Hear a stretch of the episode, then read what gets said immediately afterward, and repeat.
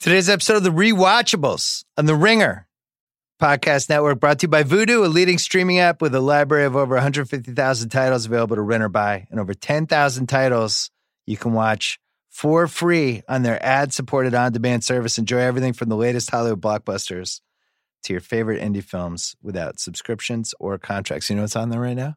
What? Stand By Me. Oh yeah, I watch that one probably every 18 months. it's a great movie. Just think about one of my wife's River favorites. Phoenix and just what could have been and f- young friendship, all that stuff. You can go to Voodoo right now and do it. Go to VUDU.com slash rewatchable, sign up and start watching today. That is VUDU.com slash rewatchables. And we're also brought to you by Ringer Dish, our new podcast, Celebrity Culture Personified. Have you been on Ringer Dish yet, Mel? Not yet.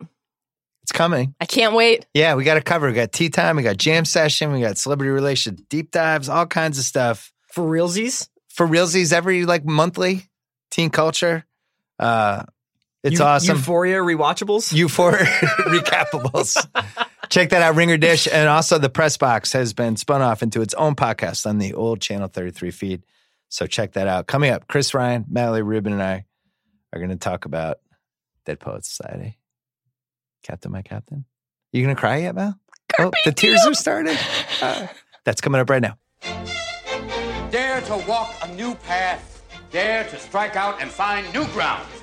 Touchstone Pictures presents Robin Williams Well, is this the dagger I see before me? in the most highly acclaimed movie of the year. Robin Williams. He'll make you I laugh. like Byron. I give him a 42, but I can't dance to it. He'll make you feel. Seize the day. He'll make you care. Medicine, law, business, engineering. These are noble pursuits. But poetry, romance, love, these are what we stay alive for. Touchstone Pictures presents Dead Poet Society. Discover for yourself what all the cheering is about.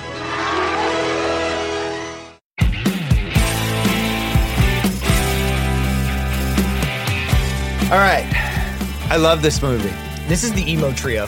it's 30 years old This is the heartfelt, real like uh, emotions. Emotions run through this podcast. It's 30 years old. It's timeless because it's set in another time. So right there, it's set in the 50s. It feels like this Stop movie the to pod. Wait a second. 40s, 80s, medieval times.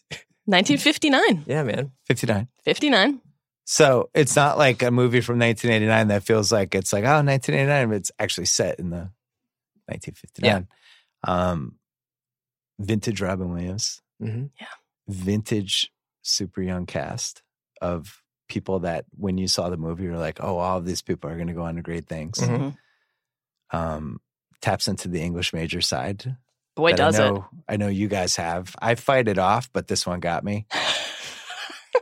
30 years later, what's your favorite thing about this movie, Chris Ryan? Oh. Well, this was a, a really weird rewatch to go back to because I think it's the first time I've seen this movie where I'm closer to Keating's age than I am to kids. oh, interesting. So it was definitely a experience this time where I, I was thinking a lot about Keating and Keating's character more than the kids. and But- how he got railroaded? yeah, but I mean, for me, this movie is.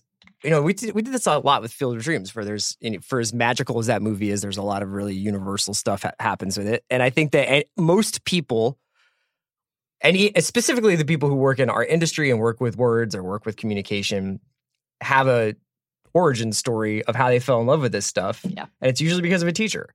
It's usually because of one or two or three teachers that they had who taught them that literature was something that you could love as well as study yes. and that it could be your life. And that's like this movie captures that. That captures that relationship because a lot of the times I had somebody like that, this guy uh, when I was in early high school who was, you know, just teaching the usual texts to us Lord of the Flies, Tale of Two Cities, Mhm. Scarlet Letter, but was also like the first adult who took me seriously.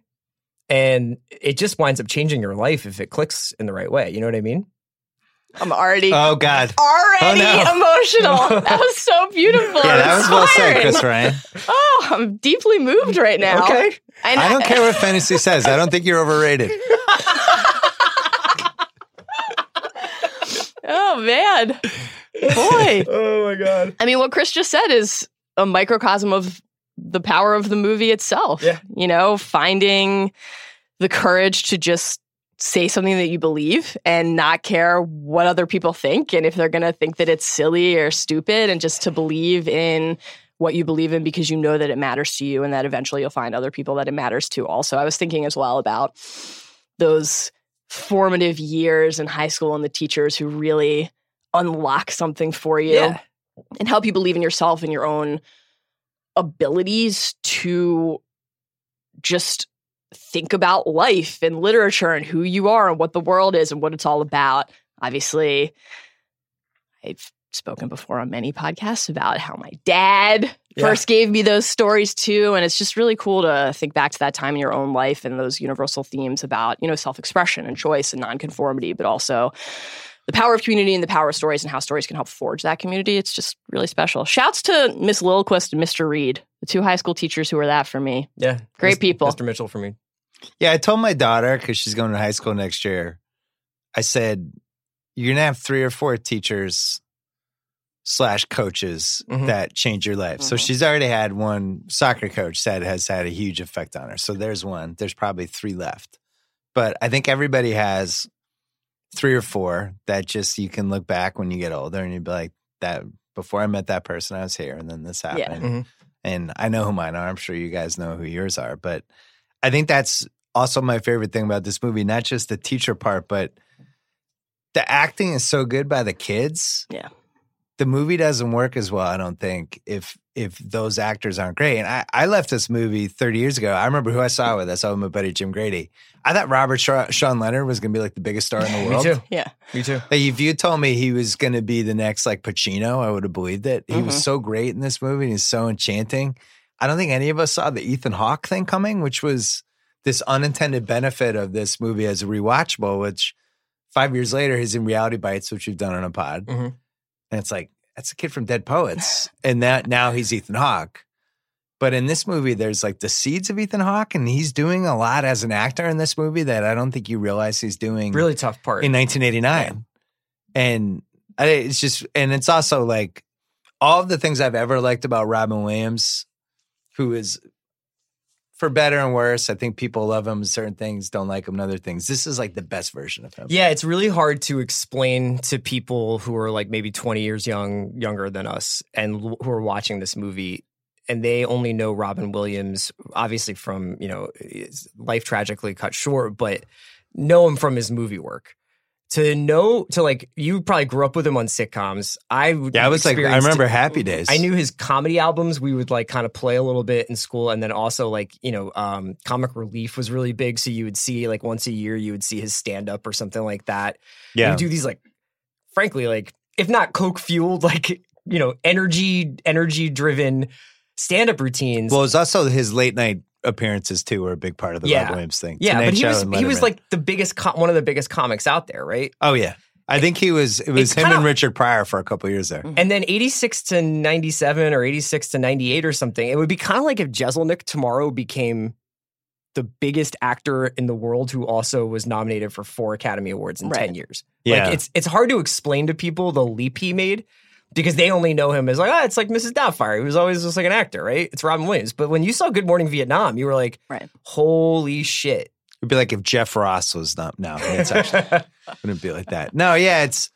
I think he was somebody that we always thought was exceptionally talented, though, because Mhm. they, you know, Mork and Mindy. If you watch those reruns now, it's like, how the fuck was this the number one show? And you know, it's just an absurd show, and Yeah. it only worked because he was so great in it. But That's one of Um, the things that's so special about this performance too. Is I mean, in many ways, the movie, which obviously we all love, that's why we're here. Yeah.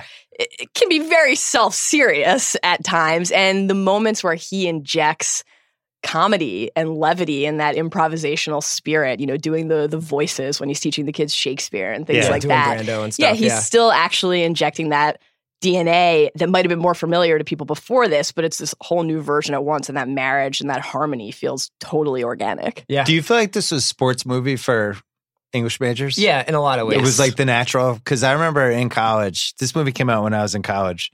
One of our roommates, the worm Sean Krause, who was like big, big English major, like wrote a crazy Hunter Thompson type column for our newspaper, and was just really in. Like he went to Prague, junior year. It's like one of those. Went to kids. Prague. Went to Prague. He'd be like, oh, I've been to Prague. Um, but this was like his movie, and we used to argue about it. And it was the same year Field of, Dream, Field of Dreams came out. And I, I really like this movie. I think I like it more as I've gotten older. But Yeah. Mhm. it was kind of like Field of Dreams, Bull Durham were my movies, and then Dead Poets was like for him. And there was a little bit of a That tension. has the same mechanics of putting the team together too. Those kids are all just like, well, I got to do trig co- homework, we got to do history homework, and then they all of a sudden become this this sort of ragtag ba- band of artists. I do want to I wanted to touch a little bit on like when it's set. And you, you know, you mentioned the kind of it feels a little bit timeless, but uh, I hadn't really thought about it when I saw it probably the first few times. But you know, this is pretty much the kids in this movie in 59 would be a little bit younger than my mom was at 59. And I Hmm. remember she used to tell me a lot. Like she grew up in like a lefty Jewish New York family. Her father father was a teacher, like like pretty pretty like progressive for the time. But even then she would be like I would write poetry and he would go through it with a red pen Mhm. and like adjust the meter and correct typos. He wouldn't be like this is an incredible expression. And Yeah. He That- was reading Dr. Pritchard. that's right. The, the perfection scale.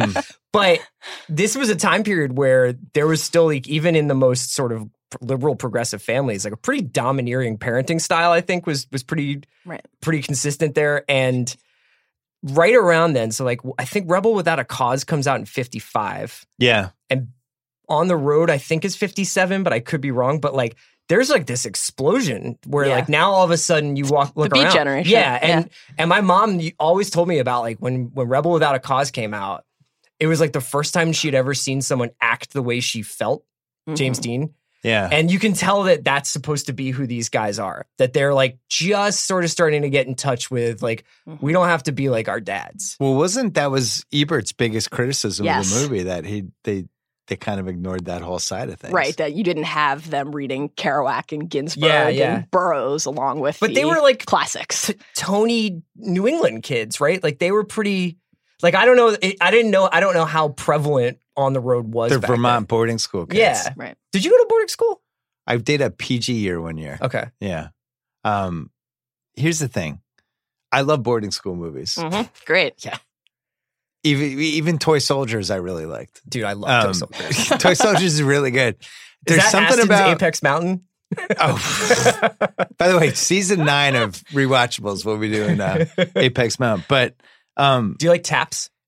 Yes. Yeah. I I'm not kidding when I say I like every single boarding school movie. And I think this is the best one. Mm. So it's like, all right, what do I like about boarding school movies? Well, you're taking you're putting all the especially you're putting all these boys together and there's just a lot of shit going on with that. Anytime there's a woman introduced, it's like introduce almost like introducing an alien Mm-hmm. to their whole weird world. The teachers have a huge impact. And there's always like you can pretty easily do like, all right, that guy's the jock, that guy's the love struck one. the That archetypes. guy, they- Yeah, you right. can hit the archetypes really easily. Yeah. And then you can put roommates together, which is the other thing. So you have in this movie you have Neil. I'm not going to do it yet. Um, you have Neil. You almost, I can see your no, lips I'm I'm saving it. twitch. Neil. you have him, who's like the star of the class, basically, and then Mhm. you have Todd, the Mhm. legacy brother, who is just afraid of his own shadow, and now they're thrown together and they have to get along. Yeah. And their relationship as it develops, that's what boarding school is, and that's why I couldn't believe I sent you guys the deleted scenes Yeah. from the laser disc and there's this one scene of them practicing lines for neil's play and i, I couldn't believe they didn't put that in because it was like that's the most important relationship in the movie is Yeah. those two it's not mr keating's a proxy for how these kids are going to grow but it's Mm-hmm. like those two are, are the heart of the movie i think Yeah. the desk throwing scene is Were you so guys? touching. uh, Did you guys stay friends with the people you roomed with your first year of college? Like, was roommates? Were, were, were you like? I easily can be friends with like whoever I'm like asked to live with, or were you a little bit more like I can't wait to get out of here and get my own place? My dearest friends to this day, other than you guys, of course, and Halo, my cat, are the people I met on my freshman year dorm floor Mhm. and the people from my like journalism school orientation group. Carmelo Anthony and Akeem Warwick. and Oh, all my friends obviously Jerry. from college i was on the same floor Yeah. with freshman year Yeah. you just get thrown together and that's it That's how the it thing. goes. Like, I, it it has to be a high school movie because the difference in like what we were talking about with the teachers obviously people have teachers who have play a, a, a outsized role in their lives who come into their lives in college as well but there's something just fundamentally different about where you are and as you're discovering who you are as a person in high school to college but the boarding school aspect facilitates that part of the college Yeah. experience in the high school years and that gets back to your question too about is it like a sports movie in a way well what's a society what's a club it's a team Sure. and what's just the floor and the hall where you sleep and the people you take class with and you're studying your chemistry books with all of that is a sense of team and community and there's something that you actually like even with your spouse and your family you never quite replicate again in your entire life other than that college or boarding school experience or maybe like summer camp is the only other thing that approximates it where every single thing you do in your life every single thing you're sharing with the same people I had a, So the poetry scenes are like the sports scenes in a sports Yeah. movie. yeah. I mean, they're literally kicking soccer balls as they're reciting lines.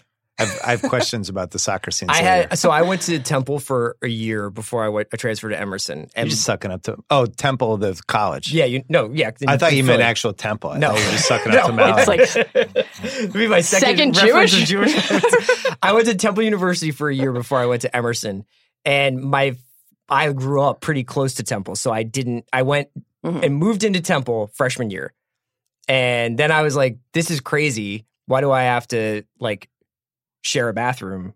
I can just Right. move home because I'm gonna. I want to transfer anyway." But the first night I stayed at Temple, I remember like I met this guy who I was assigned to live with, and he was like, "Hey man, do you like Fish, the band?" And I was like, "I've never heard them." And he was like, "Do you want to come see Wow. Fish with me?" And I and I was like, "I was gonna go meet up with like a friend from high school tonight." And I always think about like what would have happened if I had Oh gone my to that God. Fish concert. Oh that's my a God. sliding doors moment in your Yeah. life. Ser- seriously, because the door would have slid, and I probably would have taken mushrooms, and I never would have been.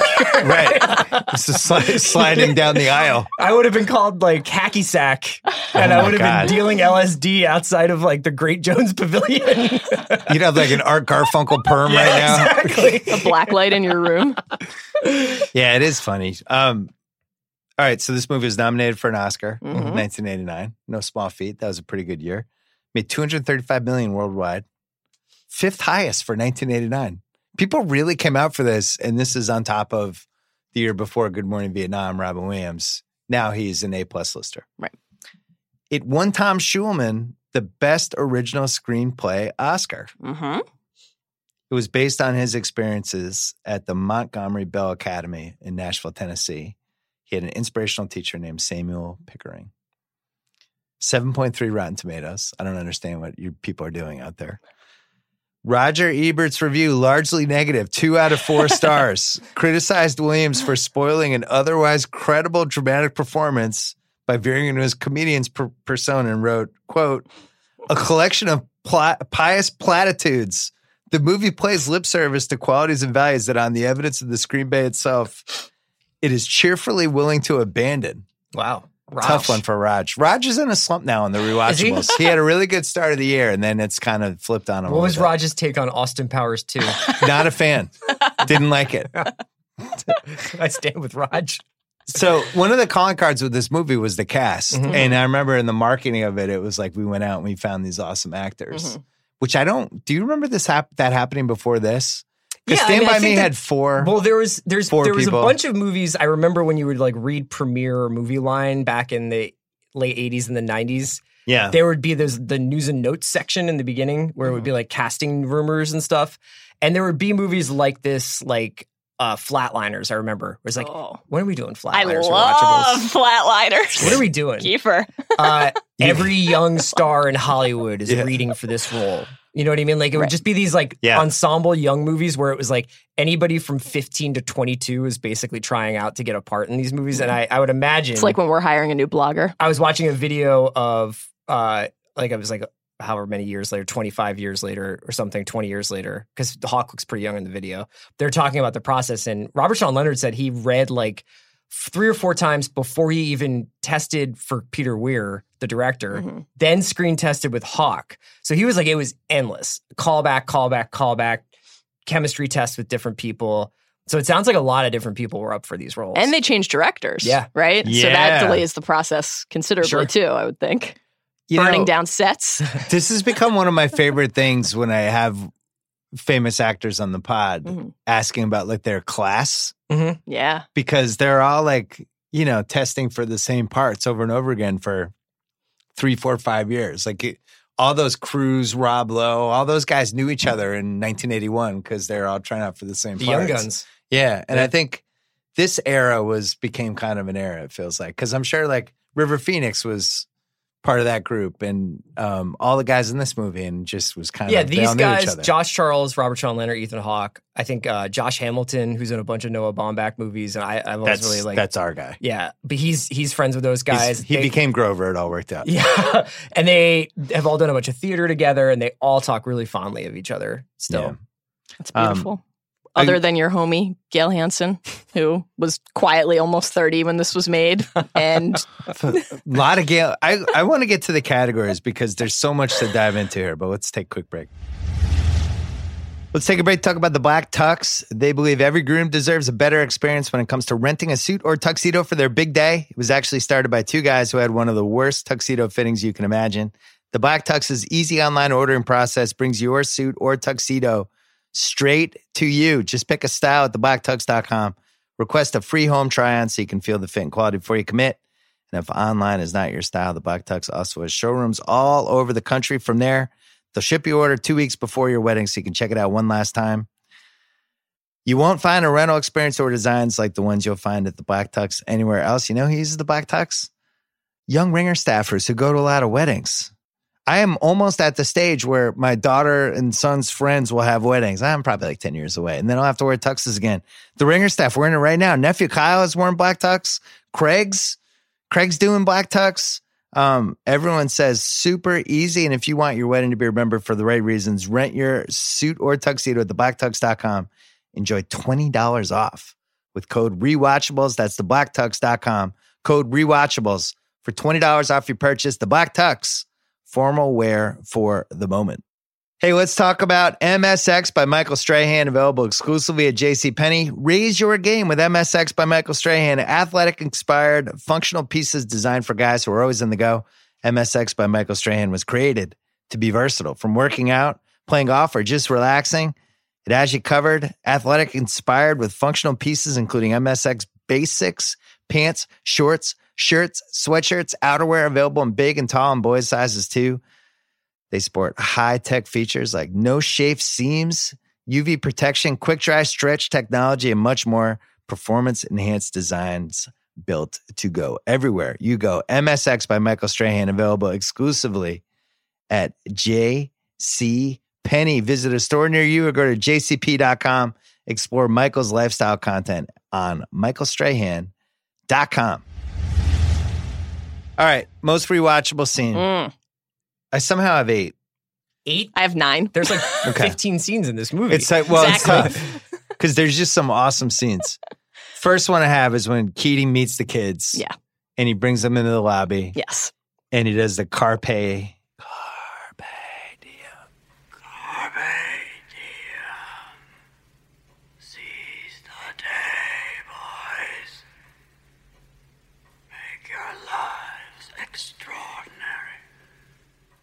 Incredible. That scene is just great, yeah, and they use Robin Williams almost like the shark and Jaw in this movie. They're just very careful with how they bring They it don't in, it's like overexpose 15, them. 20 minutes in. comes in big, Yeah. and you even see it in the laser disc deleted scenes where there's a couple of really important scenes with Mhm. Keating they could have put in the movie, but I, he must have thought like a little less is more with Keating. So every time you saw him, there was real impact. right. That scene's awesome, and I just I told Amanda Dobbins was filming a test show for Big Little Live today.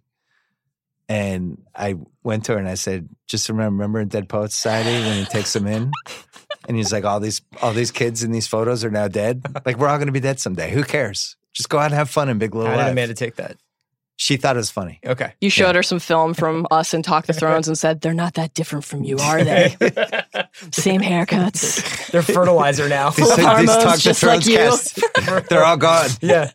Um, That scene is incredible. It's just a sense right away that something totally strange, but also special and transformative is happening. And the rational part of your brain as you're watching that says, okay, well, look, would I be able to opt in right away to what's happening? is it natural that the kids are opting in so quickly to what's happening? Obviously, you have the, you know, the requisite like hmm moments, but you're so enchanted Yeah. by just the They magnetism do a really of good what's job playing setting, out. setting up how boring the other teachers are Yes, too. The- absolutely. the Latin like agricola.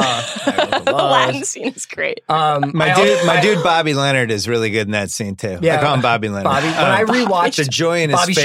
Sean? Yeah. Bobby Sean. when I Leonard. rewatched that scene, I thought about also like they that would have been so fifty nine. Like Mhm. Mm-hmm. it's like Keating's generation and Neil's father's generation is like is World War II, and like Yeah. those guys had like lost a lot of friends probably and gone through a lot of trauma that the kids in fifty nine probably don't even understand. They're like Yeah. the world we grew up in, like America is a superpower, and we have everything we could ever want, all these opportunities. And Neil Stad says that all the time. He's like, you don't understand what I gave up, and I never had the opportunities that you have. Weirdly, like very pro Neil's dad in this movie. All of a sudden, Oh God, what a take! I think Just though don't- he's he's trying to get me to do it. you're gonna Not you're, doing you're it. not gonna Nah. be able to That was- maintain that- the that's, discipline. that's just like my uh, my my Clay Travis take. The real hero of Dead Poets Society dad. is Neil's dad. Get some good ideas.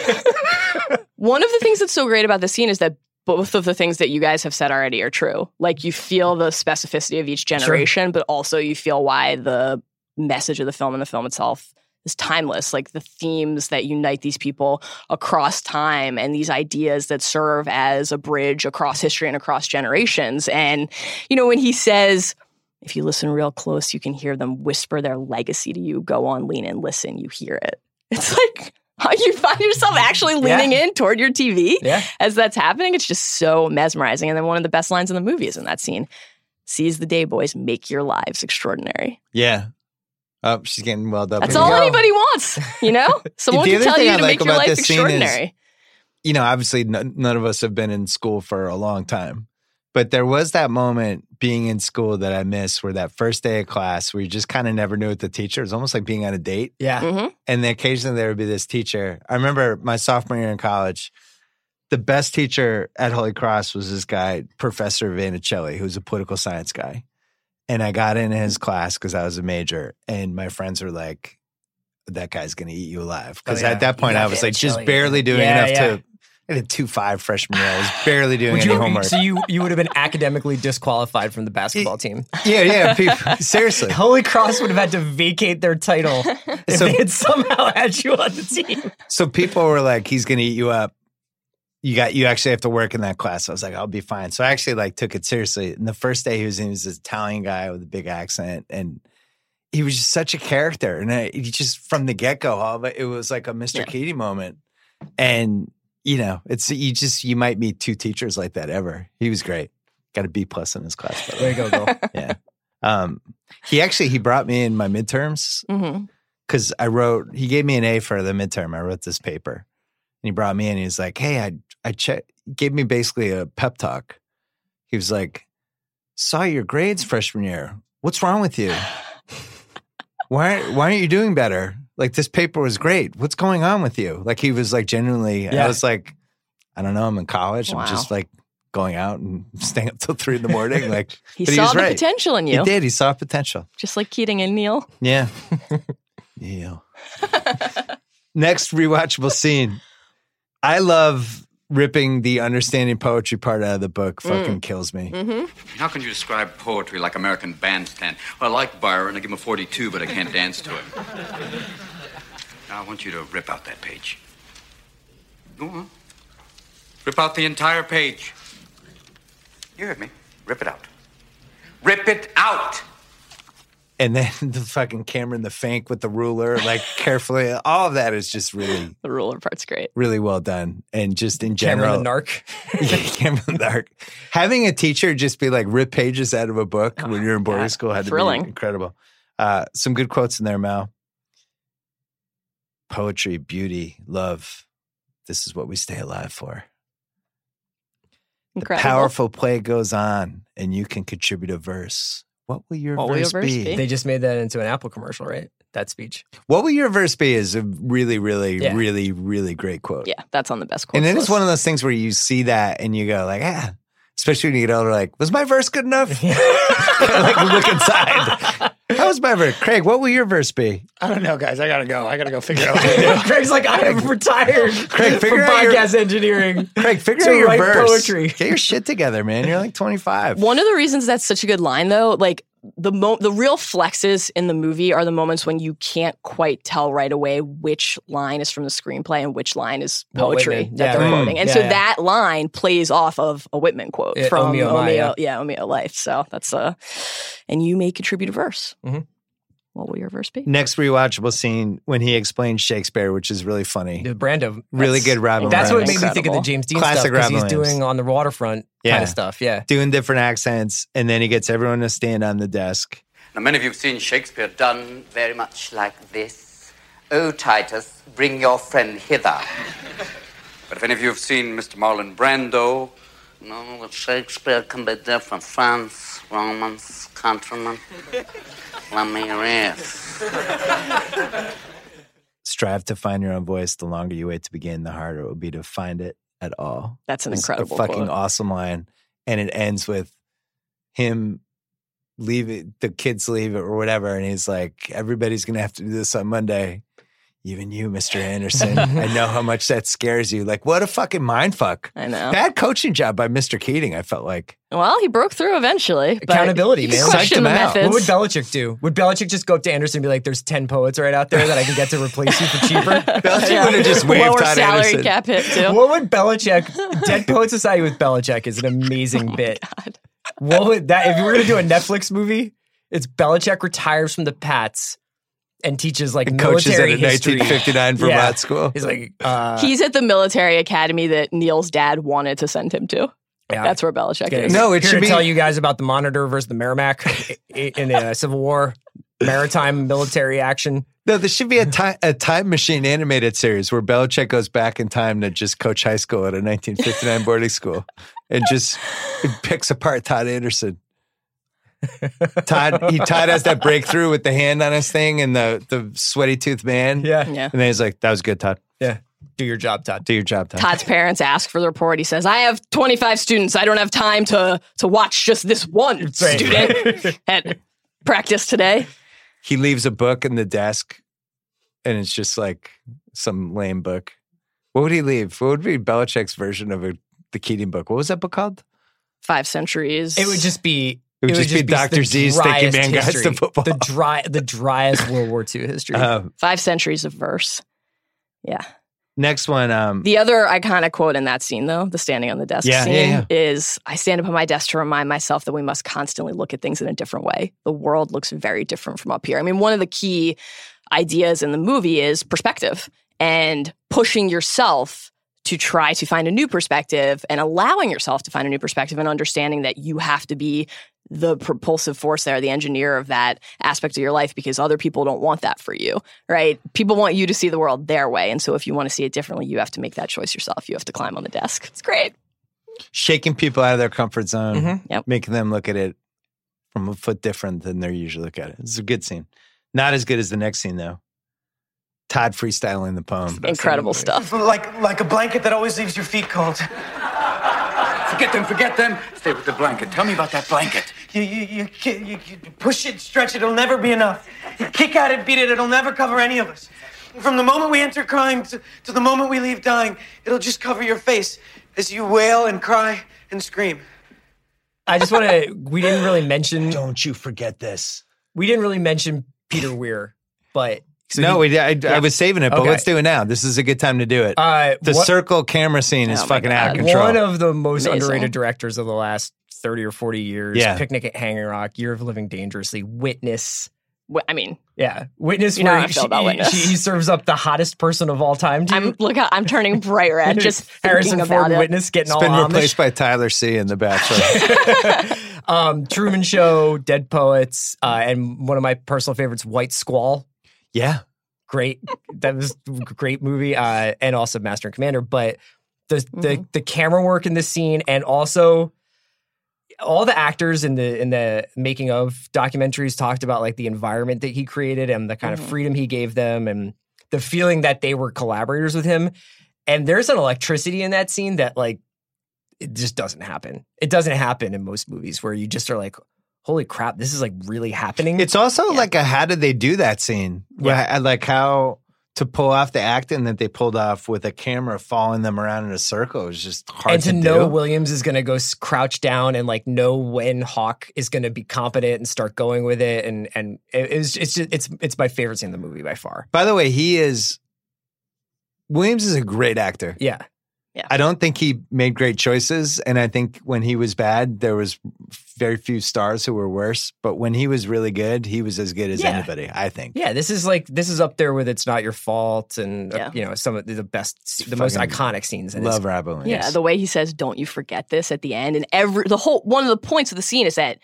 everybody is there, everybody is bearing witness to what's playing out, but they're also completely alone in this one moment Oh, with dude, each yeah. other. When like, he, the, my favorite line is when when he says the blanket line for the first time, and they all start laughing. And he's like, "Don't look at them. yeah, Don't look forget at them, Yeah. forget them. Yeah. That's incredible. That's incredible. The, the the the way that the camera swirls also just makes you feel like you're completely Mm-hmm. embodying Todd in that moment because part of what's playing out for him is like the swirl of his not only emotions and his thoughts but his actual identity. You know, you said he, that he's this legacy kid. Everybody knows who his brother is. Obviously, under this immense amount of pressure from his parents who can't even remember Yeah. that they got him the same birthday gift Yeah. two years in a row. Somebody who you know is scribbling poems in his notebook, but doesn't have the courage and the confidence to say it out loud. And like when you find somebody in your life who helps you unlock that, who believes in you, it's just a really, really, really special and incredible thing. I think also like there's a world in which you watch this scene in 2019 and you're like, "Oh my god, the teacher has his hands on a student and he's bullying him." And the fact that you're not thinking about those things actually when you're watching it and you're just totally captivated by Mm. Now the you've ruined the poetry. scene. is- it's an achievement. It really is. I think you're wrong. I think you have something inside of you that's worth a great deal. Mm. Incredible. and Ethan Hawke really good in this movie Mhm. and especially in that scene and this could have gone wrong in a lot of different ways this Oh, scene yeah. specifically especially with the wrong actor even the little smile he has after he realizes he pulled it off Dude, it's also really Pride. hard. Like it's really good it, there, there are movies where there are all these little tests for movies where there's anything, cr- any kind of creativity that's being documented. Mhm. If it's not, oh well, this is uh, the Johnny Cash movie, so he just has to sing "Walk the Line," and that has its own challenges. But I often think about this and that thing you do together, where it's like when these guys have to be creative, or when the the Oneaters have to be creative, and when that thing you do, it's really like a dangerous thing. If that song sucks, the Right. movie doesn't work. Right. If the this poem's poem bad. is Yeah. bad Mhm. the movie kind of doesn't go anywhere. I mean, it's Yeah. just good enough that you're like, man, maybe Todd is a fucking genius. Yeah. sweaty He tooth has something man to Yeah. say. i wonder i wonder how many versions of the sweaty tooth man poem did they Yeah. actually even work Or on what did they even like? What was what were some of the other takes of that? Yeah, for sure. That scene is fucking awesome. Um, I should also mention it leads right into the soccer montage, which I also really love. And That's wild. montages are usually a disaster, especially in movies before like 1994. And that whole scene is just really good. It's really well filmed. It feels like New England. Mm-hmm. All of that. That whole stretch is great. Um, next rewatch, but I got to put this in. It's not a feel good, not a feel good scene, but uh, Todd finding out that Neil is dead. Oh yeah, pretty Gut pretty punch. rough. Yeah, I don't know if it's a rewatchable. It's not the scene that I fast forward to. No, but I, I felt like I, I didn't want to put it in What's Age the Best. I didn't know where to put it, but I just had to kind of mention that uh, that scene's really great. And apparently they had one take for it Wow. Mm. because of the snow and there's something about the light. And they basically, Ethan Hawke had to just crush it in this one thing, and that was it. But I think one of the things I like about that scene is his friends are really. You could just tell those guys are all Yeah. friends. There's a friendship that comes out of that that's not just like written in a script where these guys are going to do this. Like you can really see how much they love him, and it's just good. One of the things that popped up in the in the internet research is that Weir had them all live together. Like Yeah. actually had the kids all bunk together to help forge that sense of genuine community and friendship. And There's it real plays empathy out. there. Yeah. And Yeah. also like in something like the the Todd's poem scene, the other thing that he did apparently was f- was film chronologically, Mm-hmm. which obviously is extremely uncommon for a movie, but part of what that then leads to is this really organic sense of evolution in their relationships with each other so Right. that when they get to the, that end point you really feel like they have traveled that road in order in a linear fashion together, which they had. You stepped on what's age the best with that. Sorry. nugget, but that's all right. Yeah, I, I think that's really smart that he did that because he really wanted them to all care about each other and have real relationships. Uh-huh. Yep. And well, off of what Mallory just said, when Robert Sean Leonard, when he dies as Neil, he had him like leave the set, like he didn't come back. Really? wow. They had him. He wanted those guys to feel like they lost somebody, absence, yeah. so they didn't even say goodbye to him. He was just the next Jesus. day he was gone, and he wanted that to affect how they handled like the next couple Wow. scenes and stuff, which My is goodness. really kind of smart and also like borderline evil. Um, Dalton punches Cameron the Fink. You just signed your expulsion papers, Nwanda. That all seems great. He's such a fink. That is Hate Cameron. the also luggage room. he clocks him. he does. He gets a It's good not one like in. oh, it's like a kind of makes he drills that dude. I was kind of like Cameron's not getting up from that. everything about that scene is great because everybody in college or in boarding school, there's always that one guy nobody trusts, and then he comes in the attic, hey, what's going on, guys? And just really good stuff. And then the last, You guys uh, burning incense in here? do you have another rewatchable scene? Because the last one for me is the ending, which I wanted to talk about. But I do. I had a couple more before that. The the conformity walking scene. yeah, Love that one. choosing my power not to. does he Yeah, say? Not Choose to my walk. right not Exercise to my walk. power not to walk. That's the the Robert Frost quote. Two roads diverged in the wood, and I took the one less traveled by, and that made all the difference. But again, just this perfect encapsulation of one of the core ideas of the story that it's okay to be different. It's okay to just Mm-hmm. be who you are and to not feel like you have to be someone else. And also, whether you want to do what other people are doing or whether you want to do your own thing, that the key is really understanding why you're making that choice, whatever the choice Mhm. is, and just having that level of self awareness and the ability to be introspective. And also, like a lot of the strong scenes in the movie, it's deeply insightful, but also has these like moments of levity and joy Yeah. that prevent it from being like yeah, too like when the heavy. kid does the cat sat on the mat poem, and he's just like, I Yeah. don't care if it's simple, but don't waste the opportunity. right. You know, Yeah, that's a great one. I also like the the that's what we say to Todd's. bloggers every day. That's Yeah. exactly It's right. Kyrie Irving trade rumor. Don't waste the opportunity. Suck the marrow out of it.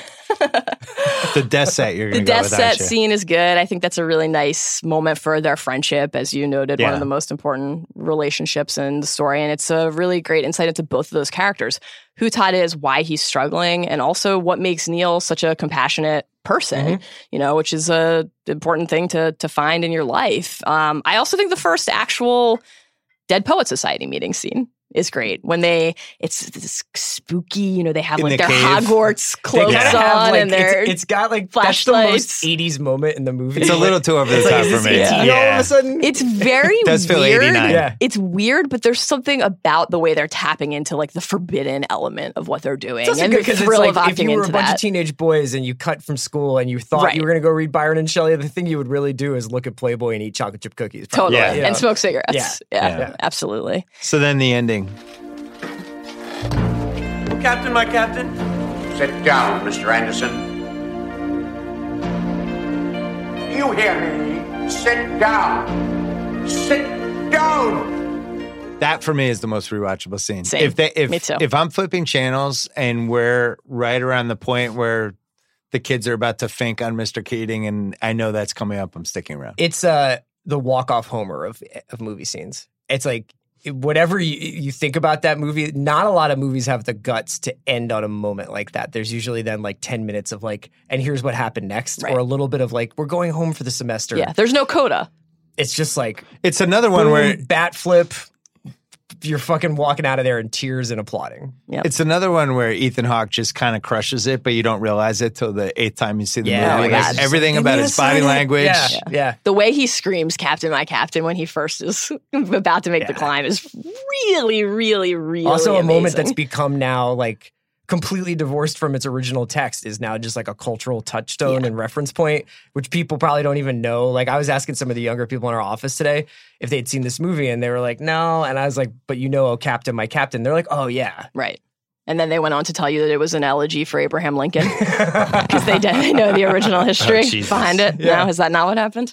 I remember this was right. This movie came out right during the VHS era where people were starting to buy them. And I was in college and I was dating this girl whose roommate was just watching it on video cassette one day, and I came in to get my girlfriend, and there was like 20 minutes left, so I ended up watching the end. And the, Ethan Hawke gets up, and then the camera cuts to Pitts, Oh yeah.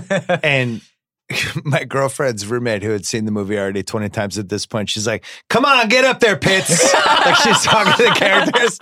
Every time I see Pitts, I think of that, but he has that look I on his forgot face how like, many I should go kids up too. don't get on the desk. Yeah. Yeah. it's not a unanimous decision. There's No. a lot of really like, and it's it's a nice framing where they're all kind of like Mm-hmm. Mhm. they have their heads in their And hands. shame. but yeah, And those people are now on Trump's cabinet. uh, hold on, we got to take a quick break. This part of the rewatchables is brought to you by the all new BMW 3 Series. Don't be driven by technology, drive it. State of the art, feature after feature of the latest BMW innovations hands free steering, personal assistant, backup assistant, frontal collision warning, and a whole bunch more. A completely redesigned interior with gesture control. What you'll love about this technology, it's so simple and easy to use. You'll really love the ve- about this vehicle can be listed or explained not in words, but in feeling.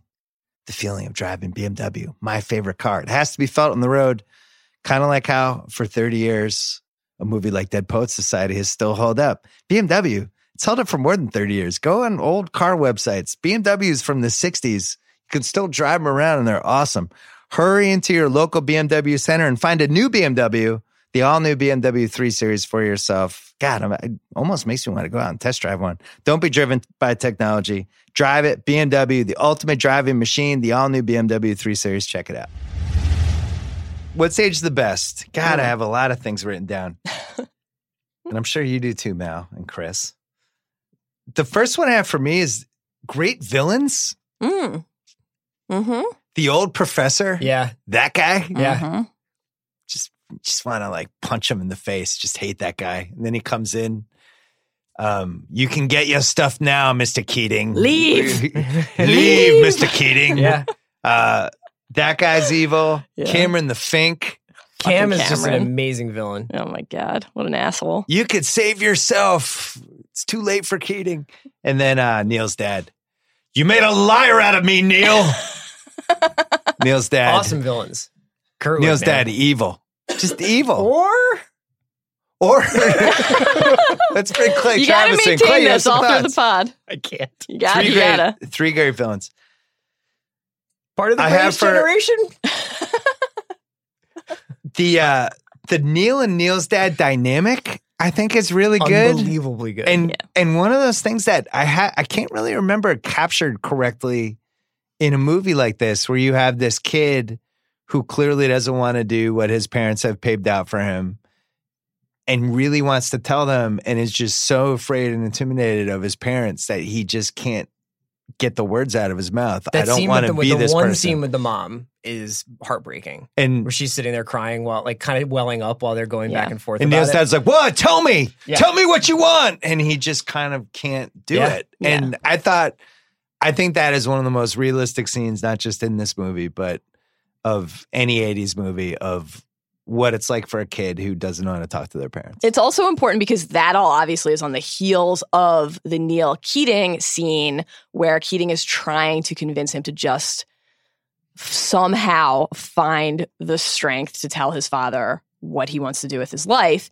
And it's actually really important to not basically deify Keaton and make him this superhero who just has this wand that he waves to fix all their problems. That's not what it is, right? Finding someone who believes in you and who you believe in is really important, but it's still ultimately has to be your choice to then follow through on that thing that they taught you. yeah, And the fact that Neil in that moment just can't bring himself to do it. Like he defies him because he goes ahead and does the play anyway, but when he's faced with him, can't say it is so devastating because we've seen the people who we know care about him try to convince him that it's okay. Did you think Keating believed him when he said he talked to his dad? Uh, Oh no, no way. He knows he no, doesn't. I think that for a second he does, and then and then he doesn't. You Like, can see it on his face. yeah, And the worry, the worry that's there. yeah. It was like when Probably also knows that like he's he's involved now. You know what I mean? Like that that that this kid now looks at him as like a surrogate father figure and that like he's in he's deeply involved in this kid's life. The now. look on Keating's face was the same look that I had when Mallory said Harry Potter was only going to be 50 episodes. I Never was said like, it's only that. going to be 50? That's not what happened. And I was like, and then I slowly didn't believe you as we That's talked. not what happened. Young Always Ethan said Hawke. 60. Young Ethan Hawke has aged the best. Young Ethan Hawke is I great. Because Incredible. now we have this 30 year history with him. yeah. And at the end of this podcast, we're going to play Craig the seven minutes where Ethan Hawke talked about Dead Poets Craig's Society already on my dreaming podcast. about what gonna poetry he's edit. gonna write. He's What- checked out. What's your verse, Craig? I have no idea. I just love that he's it's one of the best child actor, but also all the seeds of what made him have a really good and awesome long career all in this movie. I know you like this scene. Keating and the other professor one upping each other with the poetry at the dinner. Oh, great yeah. stuff. Show me the hearts unfettered by foolish dreams, and I'll show you a happy man. But only in their dreams can men be truly free. 'Twas always thus, and always thus will be. Tennyson? Keating. That was a borderline most rewatchable scene for me. yeah. And they're just throwing throwing lyrics at each other, and then he's like, "No, actually, I, There's a- I that's made me. that That's a one. I think Keating the thing that original. makes this movie say like better than something like School Ties, which I also like School Ties. I, I like a lot, you know, like a, a lot of boring school movies, but School Ties is great. There's- Don't think that's not going to be on the there's rewatchable. nuances to each and every character relationship. So even when those two guys are at the dinner, the dining hall, they're passing the hot food back and forth and kind of going back and forth about about how to teach kids and what you know what they need to know. And you're you know you're a c- I never pegged you for a cynic, and he's like, Yeah. I'm a realist, and he kind of has that realization himself. That's like a level of like humanity that often isn't afforded to characters like that. They're just there to be like, don't teach those kids poetry, teach them trigonometry. And now I exit stage left. Even the headmaster is obviously committed to a certain idea of how these kids need to be molded, like that they need to be put on a path. And then once they're out of their hands, like they can decide they want to be an actor. So you like the headmaster too? look, You're like just pro villain in this. I'm just saying. Well, it is in the deleted scenes. There's that extra scene where Mr. Keating goes to see that guy for advice. Yeah. Mhm. Before you know he when he knows there he's getting railroaded and the guy's giving him whatever. And I don't know how I felt about whether that should have been in the movie or not because I. On the one hand, I think it's more impactful that he just shows up at the end, but on the other hand, I kind of like that scene. I think it's really efficient for the movie that it is, and this movie is blissfully like what if like well, we it's like- I I have some thoughts on some cuts in a second. okay. um, I do too, actually. one of the what's age the best for me is identifying yourself through the kids like which kid were you Mhm. Mm. so i felt like i've had maybe earlier points in my life where i was kind of more on the todd side but Mm-hmm. Mhm. then like in college was more on the rwanda side It's Nwanda? Nwanda. Nwanda, yeah. Ru- Rwanda's a country. I'm sorry. Yes, Rwanda. Phil. That's a fucking all-time moment, man. Rwanda, Rwanda. That's fair. Incredible stuff, SG. Thank you. Uh, yeah, that we Mal and I were just joking about this. Like I I, was asked- like, yeah. I wanted, I want to think that I was like, You said you're Charlie, you're Dalton. I said I, I'd like to think that I was. Well, no, I was like, I think I'm kind of like Dalton, but I'm probably more like Meeks or something. Meeks. Get up there, Meeks. I'll try anything once, except sex. I like Meeks. Meeks was a What about you, secret Mal? winner in this movie. Pitts. God, I hope not. Pitts? Man, I don't know. Who am I? You guys tell me. I don't think you could pick for yourself. It's tough. It's tough to cross gender Yeah. with this. That, that's not that hard. Hmm. You're you're you've got a Neil vibe, First, like two months at Grantland, a lot of Todd, and, and, then, Neil. all of a sudden, Yeah, Rwanda yeah, started yeah. coming out. That was partially my fault because I never heard her back. Yeah, Chris has still not responded to my Grant, Grantland Year One emails. I don't paint the lightning bolt on my chest. I paint it in the middle of my forehead, as you know. yeah, Is I that got- like a septin For thing? what's age the It's best? a Harry Potter thing, Chris. Todd getting the same birthday gift two years in a row. Exercising my right not to walk. I like that line. Mm. Phone call from God. What is this? Are we doing It's Just God. more what's age the best. I like phone call from God. If it had been collect, that would have been daring. That's a good line. Um, I really like the scenes at Neil's play. Mm-hmm. Mhm.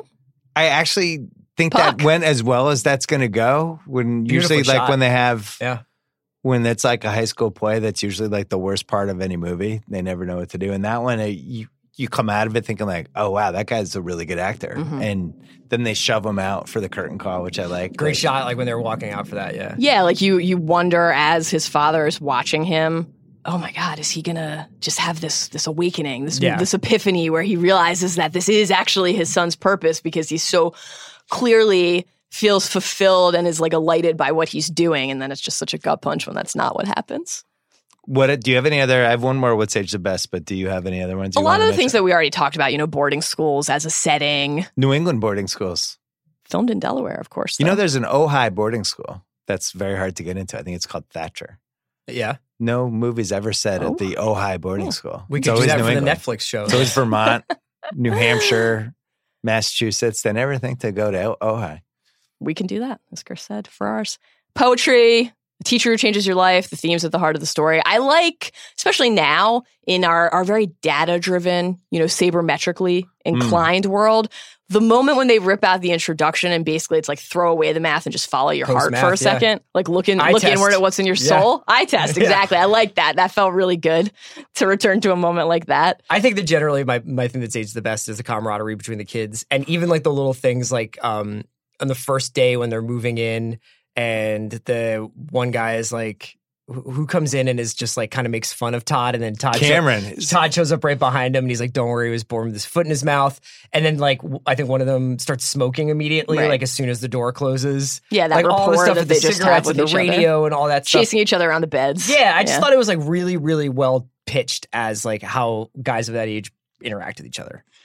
The only other what's age the best I had was the moment the curtain call, him leaving the play, them Keating realizing that his dad wasn't in on it, Mhm. Charlie Dalton going, Neil, come on, Mr. Perry, that whole thing, going to the house, him being unable to talk to the parents, and then the suicide. Like that is just so well executed. Yeah, And yeah. I remember seeing the movie in the theater and not it never occurring to me that he was gonna kill himself. I thought I thought he was gonna kill his dad.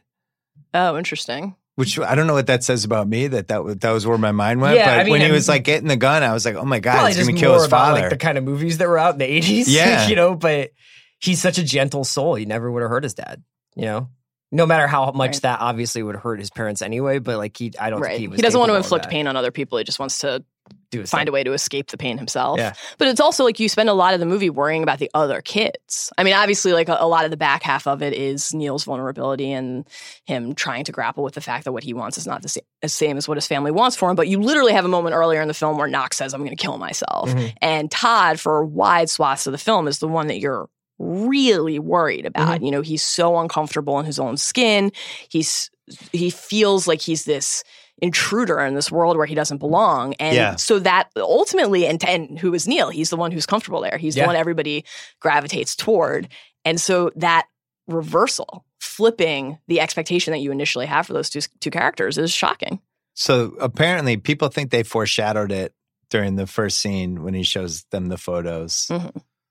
and is talking about all these kids are going to be dead someday. He does that whole Yeah, speech, but the worms. camera goes in on Robert Neil Schumacher. on that. And yeah, everything about that last scene is so really well done and so well directed. Like the way he puts the slippers on or t- takes the slippers off the dad a before he ritual. goes to Yeah. bed.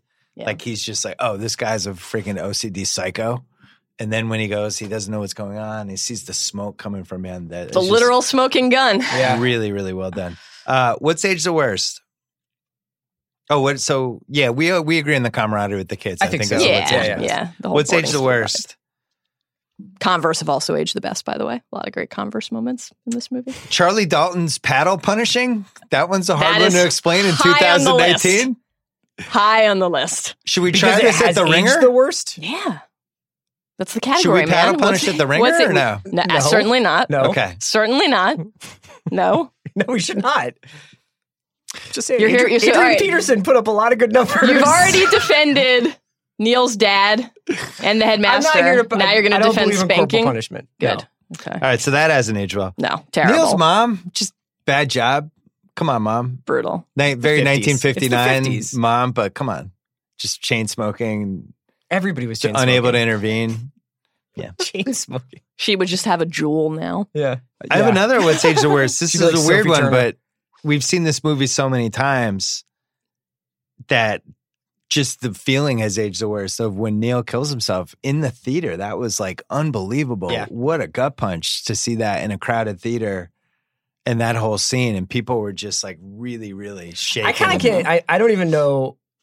I, I kind of still can't believe it's in the movie and that that ha- that happens. I mean, the amount of control studios have over these movies. Maybe this was it harkens back to a day when studios were a little bit more gutsy when it came to creative choices or Yeah. Hmm. whatever. But it's really wild to see this in like a movie that made two hundred and fifty million dollars has that ending. Well, think about in 2019 how that would have been treated like online with the culture we have now. The Uh, people would have been really upset, I think. There yeah, I would have mean, been I a th- whole faction that would have been like, this is really bad. You can't have this happen in a movie. And all Oh, that I stuff. see what you're saying. I the what's age the worst. I didn't realize it aged the worst, but that they cut that scene out of them practicing the lines for the play. I really like that. Mm-hmm. Then the finally for me, um, every single scene of Knox and I Chet's fucking- girlfriend. I have just gotta that say, number one on the list here. You God. are weirdly doing this podcast with two of Josh Charles's favorite fans. I Like, biggest mean, fans. Like, Listen, I love my- Josh Charles too. I don't blame my him. it's not fellow- his fault. Oriole diehard. yeah, It's not his fault. love Josh Charles. You honestly could have He's cut great. out. all of the good, the good wife. You could have cut He's out great. all of them. yeah, Every single scene, just it been just like is, it feels I like, a it's girl, and it's then he just goes fun. to play it feels with like her. a B plot on a TV show. Yeah. It's Is so Knox has bad. a girlfriend that he's trying to get. and is yeah petting her and kissing her while she's passed out at a party and then stalking her at her school after she told him to leave her alone Yeah. yes, there's there's some like Very legit tough. stalking, which very is tough Um, but the thing is, like, especially when you see the deleted scenes, it's like, oh man, like we had more scenes with these kids that could have established the relationships with these guys, and they went this way with fucking Knox. I think and it was Chet's probably girlfriend. just like this. All these guys are making these inroads into a real life, right? Like they're making choices. Neil's becoming an actor. Todd's learning how to express himself through poetry, and Knox is supposed to find himself through love, and he's trying to articulate like a life for, to this girl that's different than the like guy with the varsity jacket, Chet. Chet Danbury, is that who it is? Uh, and I get that. It's just that like it just feels like every time it's a bad sign when you go to a plot line in a movie and you're like, God damn it. mm-hmm. You know, and that happens sometimes, but like it's it's no fault of Josh Charles is that every time you cut to Knox, you're like, I would just rather be with Neil or It'd be Todd, interesting to see an or edit of even- this or where he's even just not in it. Charlie, you know? oh yeah or the kids play, hanging out at the freaking dinner and passing bread and give me making fun more of each of other. the, the kid with the just debilitating allergies and asthma Oh, the vapor what's kid? his story yeah. the kid What's Pitts' backstory? Yeah. Honestly, what do you guys think of this? Could they have just made Knox and Charlie the same character? Could they have just like collapsed that character? I think Knox was a bigger part of the movie because Lara Flynn Boyle plays Chet's sister Yeah. and got Mhm. cut out of the movie completely. So I actually think there were like more Chet scenes, which is nuts. So they they were trying to go with some Chet. I don't know that we kill apparently you. there's more I'll more in kill the- you. about the Danberries Yeah. left on cutting flu- cutting floor. So we all agree that's Asia worst. Uh, let's take a quick break. Let's take one more break to talk about Heinz mayonnaise. You may forget your coworkers' names, your mom's birthday, what happened on season one of Billions. Look, you'll never forget a delicious potato salad made with creamy Heinz mayonnaise. Foods with Heinz mayonnaise won't just be the unforgettably creamy highlight of your week. They may be the highlight of your 20s or 30s. Slather it onto a mouthwatering turkey club, mix it into a luscious garlic aioli, layer it on a chick- cheddar cheeseburger, uh, cheeseburger, or spread it on a BLT because of the unforgettable creaminess. Hours later, you'll be telling everyone within earshot just how good it was. One of my weak spots a BLT with well toasted bread and a little mayo on it. Oh, yeah. I love that. If you're making that, I'm eating it. Leave the boring old blah mayonnaise on the shelf where it belongs. Try something new. Try unforgettably creamy Heinz mayonnaise and the new Heinz mashups mayo chip, mayo Q, mayo must, and cranch. I like these names. Check it out. The unforgettably creamy Heinz mayonnaise. i can't believe no We're one cranking. mentioned the the snack situation in the cave for what age the worst you bring Oh. it, you're in charge of bringing snacks to the gathering and you you're bringing a half-eaten roll and It's listen, 1959 in a in No a boarding school. shade and big raisin, but you're bringing What do you raisins? think that they have to eat there? It's a boarding school in 1959 in New England. It's not like they have bodegas they can stop by. There's not a Trader Joe's. They managed to get 50 milkbone treats for the dog before they snuck out. That's true. That's true. Just saying. Well, that is also Age the Worst. Casting What Ifs. Oh. The part of John Keating was once intended for Dustin Hoffman. Yeah. Man, This is a crazy sliding It was door. also going to be his directorial debut, that part's wild. which drew from the film. Thank I think, God. very different tone of this movie. If Dustin Hoffman is John Keating, I think. It's just like, oh my God, I'm so inspired Might by still be Dustin good. Hoffman. It might still it's be just good. weird. It's darker. Yeah. It's a darker movie. Mel Gibson originally slated to play John Keating. When Unbelievable. Jeff Canoe took the director's chair, he demanded too much money and they they went another direction. Jeff Canoe, director of Revenge of the Nerds. oh, right. wow. Yeah. Mel Gibson is Keating. 1988 Mel Gibson. Gotta put so yourself back in post the Lethal 80s. Whipple, Weapon 2. We don't know he's a He'd worked with Peter Weir crazy before. anti Semite yet. Yeah. I, I think it, it wouldn't have been bad. Not as good as Robin Williams. Would he have had his lethal weapon hair? Maybe. That would have been cool. No, he probably would have gotten a nice short one. Liam Neeson landed the leading role Mm-hmm. then? That's incredible. But then he lost it when Robin Williams and Peter Weir came aboard. Liam Neeson, Taken, Dead Poet Society, somebody crossed with toy soldiers. Todd gets taken by somebody. Instead of no, And it's this like shy instead of taking retiring- the kid, they take like his original edition of Leaves of Grass No, or if they, something if- like if that. they take Todd and this like shy retiring English professor is like, I have a very special set of skills. I've I've been running for the intelligence committee. No, whatever. very special poetry skills. This one I'm just going to read verbatim because it's so fucking weird and so 30 years ago. Peter Weir planned to make Green Card in 1989, With Gerard Depardieu, but Gerard Depardieu proved to be unavailable for a full year. was he making like Three Musketeers or something? Disney's Or Jeff- 1492, Columbus's journey. I don't know what he was doing. Disney's Jeffrey Katzenberg suggested to Weir that he should make another film in the intervening year and handed them the script to Dead Poets. So Gerard Depardieu, that they, he was Wow. such a huge star at the time, they had to wait a year to film Green Remember Card with when they him. did dueling Columbus movies? Yeah, and both were bad, right? What a time! So Lara Flynn Boyle said she was edited out of the film and told not to attend the premiere. She told that story on David Letterman once. Last but not least, River Phoenix wanted to play Neil. The part went to Robert Sean Leonard. Wow. I got one more. Hmm. Sam Rockwell apparently auditioned for Charlie. Really? I mean, He's according, probably according more to the half-assed age-appropriate. internet research, The Dion Waiters Award. Our nominees are Charlie Dalton Yeah. and Mhm. Neil's dad. it's. It, What this about is- Cameron? Oh. Cameron the Fink. Okay. Cameron I- gets quite a role. Like it's it's like a lot of like Lou Williams action going on for Cameron at the end of this movie. I also have uh, Norton, Norton Lloyd, Headmaster Nolan. I mean, He's in it. I yeah, is he in it too much though? it's maybe one scene too many, but he's not. I don't think he's actually in it much more than Neil's dad. Leave, Mr. Keating. Leave. He was a big guy back when I was growing up. He was like Paper Chase Mhm. and St. Elsewhere, all this stuff. Threatening them at the basically at the funeral. I mean, that is just the whole like inquisition with Todd and his family. It's just whew. the article inquiry and the gods, the god phone call scene. That's good. Good good Dalton. So who's your pick? I think it's got to be uh, Kurtwood Smith, Neil's dad, Mr. Perry. he's the Dion Waiters winner. He's only in like four scenes. I go with that. I'm sticking up for Cameron. I think Cameron fits the letter of the award better because he just comes in off the bench at the very end and is like does like that speech and then gets punched in the face, which is very Dion Waiters. And Is then it- he reads Pritchard, Yeah. Is it time yet? give it to us. Neil! oh, my son! No! So I just want to say, we're not trying to be insensitive, but that is that is No, a choice we're not. that Kurtwood Sw- Smith makes. And if I could just tie this into the other rewatchables categories to skip ahead in the Danny Trejo Steve Buscemi award, Mm. it would have to be Danny Trejo, and he would go Neil. So we have two Neils. Two rewatchable great moments. I had to do it, bro. Because supercut of Neil and Neil. Oh, Neil! It's just great acting.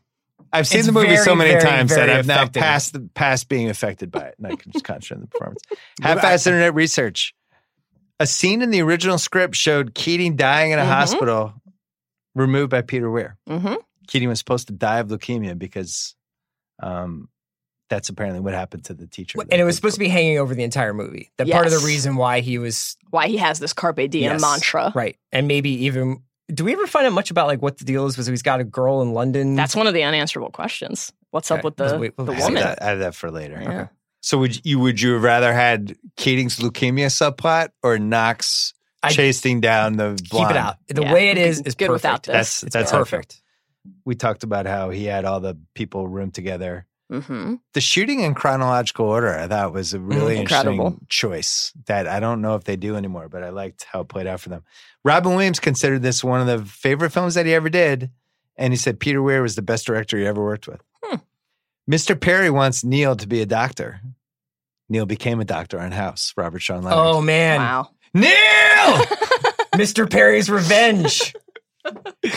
Mr. Perry. So, so yet again, Neil Perry's dad. Maybe had some good ideas. He was That- right. His son ends up having a good career in house with Omar Epps, Was that also one of the deleted scenes? Not Neil. Omar Epps. who was on that I show. want you to be in a show where they mention lupus every three episodes. One day you're gonna be on a television show with the guy from a movie called Juice. His name is Omar Epps. Tupac will be in that movie. It's always lupus, Neil. I got a couple half-ass ones. Okay, I had a couple more, but go. No, Take- you jump in. You're the you captain. go. Oh, no, you captain, go. my captain. You can finish the category, and I'll I'll I'll, I'll sweep up. There's no right way to walk. Josh Charles and James Waterston. Do you know who that is? Mm-hmm. Played Pitts. Mm-hmm. We're in The Good Wife together. That's right. 2010. You know this? I do. I watched the good one. Was it a thing at the time when it was on? I don't remember thinking it was a thing, but it was. I I, I Would did you what I Pitts Right. said. also looks really different. Yeah. So does Cameron a yeah. little bit. Yeah.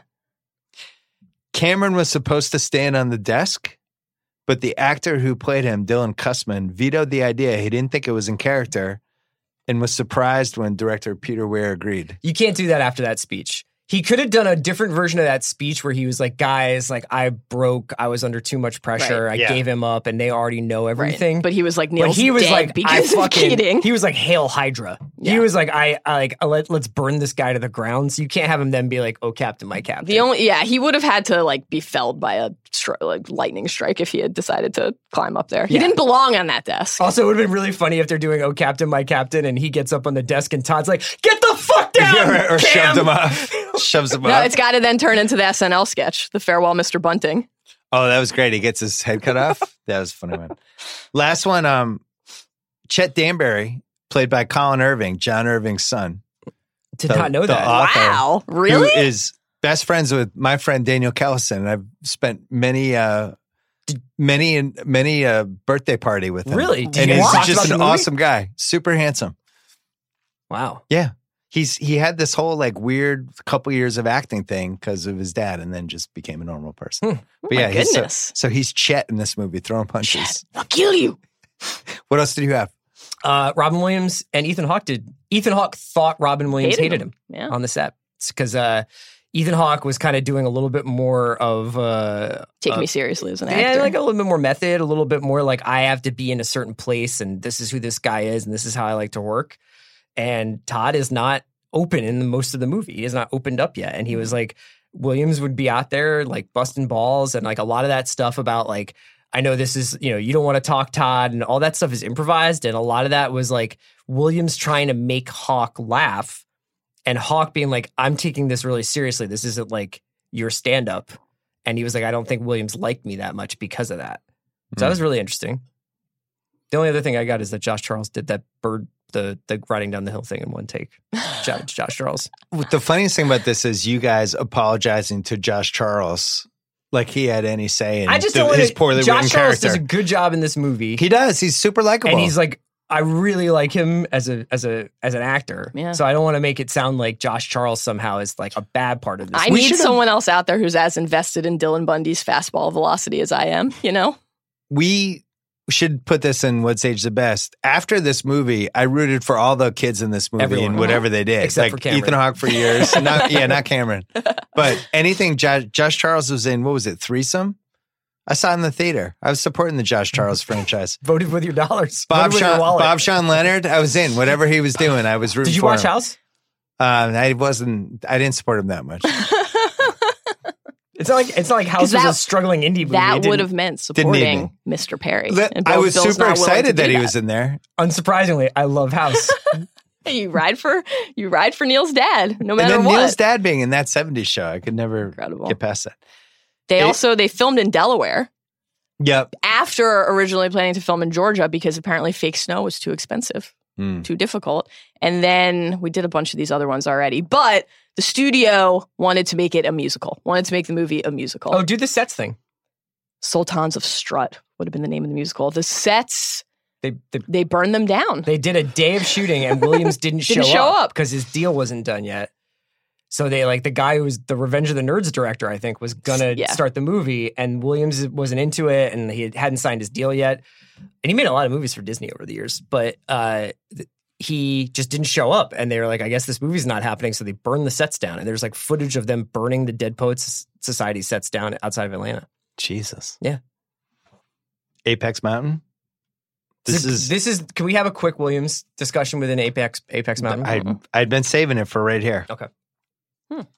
I, I wrote Apex what Apex Mountain. The first person I wrote was Robin Williams with three question marks. Interesting. You could make the case. Now I will make the case for Mork and Mindy was a massive hit, and he was a Mhm. huge, huge star in the late seventies. Good Morning Vietnam Mhm. was a huge, huge hit. I actually think this was his Apex Mountain because it's coming off Good Morning Vietnam. He's awesome in this movie, and I don't think any other actor could have been both of those parts. And I left this movie thinking, "We did it, Robin Williams. You did great. You're at the peak of your powers." So you feel like this over technically like Fisher King or Hook, where he is arguably like a bigger star, or Aladdin, or I think, but I- Doubtfire. But I Oh. think this movie paves the way for him being able to do whatever More movie than he Vietnam wants and get does. paid. Yeah. Yeah. This movie plus Vietnam. And now he's like, whatever he wanted to do, he could do after right. that. So he does. Good Because he was Morning still Vietnam. a big star. Comic Relief was a huge deal in the mid 80s, Yeah. like him and Whoopi and Billy Crystal. Yeah. But I feel like this did for him what City Slickers did for Billy Crystal, where it just put him on another level. Yeah, he did Good Morning Vietnam in '87. He does this in '89. Awakenings in '90. Right. And I don't think he gets Awakenings without those other two movies because that was a big movie in 1990. It was a De Niro movie. And then in '91, he did, did. It's really interesting '91 because he does Dead Again, which is a pretty fun Kenneth Branagh, black and white Hitchcock kind of movie. Uh, Fisher King, which I think people, Yeah. there's Yeah. There, there's Hook. definitely people who love that, and Hook, which was a very complicated movie, but It's bad. yeah. And then '92 it is Aladdin, which is like one of the biggest movies of that decade. Wh- what kind of weight do you give the the Oscar though for Goodwill Hunting? I feel like that Um, was the culmination of the yeah, that was a, decade. that was a career. Though I changing think he Oscar. deserved it for He that deserved it, but yeah, I don't think that was he wasn't at the peak of his powers at that point because he'd made a lot of bad movies by that point. Yeah, and his then mid right nineties were after that, really he rough. just does "What Dreams May Come," Mhm. Patch Adams, Bicentennial Man, like one hour photo. what You know what's dreams may right- come is one of the five worst movies I've ever seen in my whole life. do you like? What do you think is worse, Doctor Moreau or What Dreams May now, Come? Doctor Moreau's funny though; it's like a comedy. You just They got to didn't know look that. at it. They you did got to not look at think it that. correctly. Flubber right before Goodwill Hunting. Would you go Alexandria Powers, Apex Mountain? Alexandria Powers, that Chrissy, Chrissy, that was uh, Chris, the Chris. girl, Chris? the blonde. Uh, I have a couple of Had to una- look I her have a name up. couple of unanswered questions. About Chris? Well, can you save him? Sure, that's why I'm waiting. Um, You become mean, a real like- parliamentary parliamentarian about rewatchables well, categories. just we, we want to be in the right category. Point of order: I would say Pitts, yes. Apex Mountain for Pitts for sure, Yeah. Um, not for Cer- Hawk. certainly for Dalton, Charlie Dalton. So Dalton, we should talk about that. I leaving this movie, I would have thought he was going to be a big star, and he really stopped acting pretty Yep. much immediately after. And now I think he's a creative executive in Mhm. L.A. or something. But um, I don't know whether he didn't want it or he just something happened. But if he in this movie, he's as good as Ethan Hawke and um, Robert Sean. I Robert Sean Leonard is really good, but I feel like he's on par with those Um, guys. Am I crazy? It's, He's he has definitely such a really different charming. energy, but yeah, he's yeah, He's he's, very magnetic. magnetic. Yeah. You would have you Same wouldn't have word choice. expected him to have a career with a lot of parts coming out of this movie. He's also one of the that's one of the performances that you would love to just like transport into this the version of this movie in 2019 where like instead of always smuggling in cigarettes, he's vaping, you Mm. know, and like Hmm. Yeah. Yeah. what what does he have? What's he pulling up on his iPhone? Right. Like in the hallway between classes. Like wh- you know, what is he replacing the Does he listen to centerfolds Pardon with? My Take or Joe Rogan? He's always got Pornhub booted up in class. You know. Pornhub. Uh, other than that, I don't know for the other. Uh, What Apex about band, like Ethan? What about Hawke, your no. boy? What about your boy? Bobby Sean? Bobby Sean. Oh, that's a tough one. He's had a good. He's had a good, solid career. Yeah. I think this probably was his apex. Just because it was like for me, it was him and River Phoenix are neck and neck after this movie now. Like who's going to be the best Right. Mm-hmm. actor of the next generation? And you don't you don't think about him the same way after that. I think he was more of a theater guy, right? He he he was yeah. and Yeah, he would go he's on one and of do those a lot guys. Of, he does a lot of theater with Hawk, or did a lot of theater with Hawk. I think he and they did some like Kenneth Lonergan stuff. I think over the years. So yeah, He found himself playing puck. You know. Once you get that Midsummer Night's Dream experience, This was the perfect part for him. Like it really hit a lot of Mhm. different things. Ri River Phoenix in this part would have been strange because he he he he's would got have a little brought bit some more of baggage like with an it. edge. Yeah. Yeah. yeah. The uh, Joey Pants Award Mm. for over actor. No, this is. Oh this no, is I'm the sorry. Guy, that Jo- guy. Joey Pants Award for the that guy. Um, that Norman Lloyd. He's one of those guys. hmm Paper Chase. Mm-hmm. Gotta St. go. Also, Elsewhere. shout out to uh, Melora Walters, who sh- you know from Magnolia. Uh, she shows up in the cave. oh wow. Do you think that that guy can work in reverse? So, like, it, they wouldn't have been people you said that guy about at the time because it was your introduction Sure. to them for a lot of the kids. But now, when you return to it, or when A somebody a belated young, that guy? a y- like, yeah, like if you show this movie to your kids and they look at Cameron, are they going to be like, "That guy, I saw him in the Mule"? You know, Is Cameron in the mule think so. for real? I didn't see the mule. Actually, Cameron belatedly became the that guy from this movie. Yeah. I think. Okay, Yeah, so yeah. let's give it to Cameron the Cameron. It's like Thing. some, it's re- it's in reverse. Let's give it to but- Cameron. It's actually kind of a career ender in a lot of ways because you see him in anything, you just don't trust him. You Yeah, it's just like assume uh, he's gonna Kevin be a thing. McAllister's brother in Home Right. Alone. You're always buzzed. Nowhere to go. Yeah. yeah, he's the sheriff in the Mule. Saul Rubinick, they knew I left blank for the overacting award for Mm. this, unless you want to go with I think it's gotta go Neil. Neil. Oh, Neil! Oh, my God! Oh! oh, my son! my son, my poor son! He's all right. He's all right. Stop it! Although, Neil. although there's a couple of Also Nawanda Neil's mom moments in here. the cave. Dalton oh, really, interesting. Dalton playing the sax. Don dials it up a little Yeah. bit. Uh, Neil's mom in the in the Oh, he's okay. I mean, He's okay. He's okay. He's okay. and the tears in the scene before that. you're really hard on 1950s housewives. Come for your child. didn't like Neil's Stand mom. up for your child. Okay. Also, Chet. If anybody treated Halo like that, Mallory wouldn't have stood for it. Come on. Wouldn't have been smoking If we cigarettes didn't on the let the side. cat act, is that what we're saying? It's whatever his passion is. That's the point. Okay, isn't his passion eating salmon? isn't that about the extent of it? eating salmon. How dare Let you. Halo It eat a contains salmon. multitudes, Chris. I'm sure. Picking nits. Mm. What was Keating's relationship with his other classes? Did he have other classes? Fucking unbelievable question. He just had one class? Yeah, was there like a bunch of just guys moved- who were like, "How come we don't get that version of Keating?" Yeah. He's just mailing in the other ones? I got the impression it's a very small school, Yeah. right? So one class a day for Keating? maybe he Mhm. teaches younger kids and he doesn't. Only tells the one class about Dead Poet Society? well, He's maybe like, fuck he's the other like, class. it's like I don't like the look in freshmen their don't eyes. get that, Right. That's like a that's your AP lit level. Yeah, because like Work it's like the from freshmen, Keating. you just got to teach them the basics, like how to spell. But like the guys, uh, well, hopefully they should know how to spell by then. But you know, the guys who are a little bit older, you're like, you're about to go off into the world. I got some special sauce for you, Mhm. some Shake Shack sauce. It's a great job if you get to work at a boarding school and teach one class. I can understand why he left his wife in London. It was For that we were coming unbelievable off of career World War II. opportunity. The economy was bumping right then, you know. Oh God. Just maybe just never clicked with the other classes. He's doing his that would have been a fun alternate movie where he's doing his shtick with the other Maybe he, classes. te- maybe he was the and they're soccer just coach it's not too. resonating. That's that's that's another nit. Is like is he an a- is he the soccer coach? Are they taking gym class? And is he just continuing the literary lessons during PE? Right. Or is he is, Or is he the part of his Pep strategy? Guardiola of of Welton. so I had that in unanswerable questions, but we could do that now. Um, was he the soccer coach? How did they do? Was there a title game? yeah. Who was the best player? I had that one Can I soccer see kid his had so fucking many halftime questions. speech? Yeah. Can you imagine Oh, man. John Keating's halftime Who do you speech? think was the attack mid? the, the attacking midfielder? Like yeah, the- on the on the on the team. Uh, well, Hmm. you want Pitts up front. Pitts, you think was the yeah, nine? You lob it up up front to Pitts. He's a in the f- defender. Hmm. no, in the fifties, it was all long. I would ball. add Pitts as so a you go sweeper. Aerial to Pitts, he knocks it down, and then uh, Cameron Cameron- Cameron slides in there. Cameron's like a slide tackling Yeah. left back. Yeah, no, Ca- Cameron's like Just Andy taking Robertson. kids out. Yeah, So what do you think his halftime speech would have been? what Todd's the ball like, boy. What if it was Super Belichick? Do your job. No, it's like clear eyes, full hearts. We are food for worms, lads. The kid, the the cat. What was the po- the three word poem the guy did? The cat on the mat or something. yeah. I think that guy was pretty awesome midfielder. Yeah, you Mm, know, he yeah. was he was I pretty think much like he was friggin' like Johnny He- Unitas. workhorse. that guy. And I think I think uh, Nwanda was probably good too. Yeah. Mhm. Maybe not as talented as the results, but so much confidence, everyone would take him Do you seriously. think Doesn't Might Neil, take have been does the practice goal. Neil seriously. play?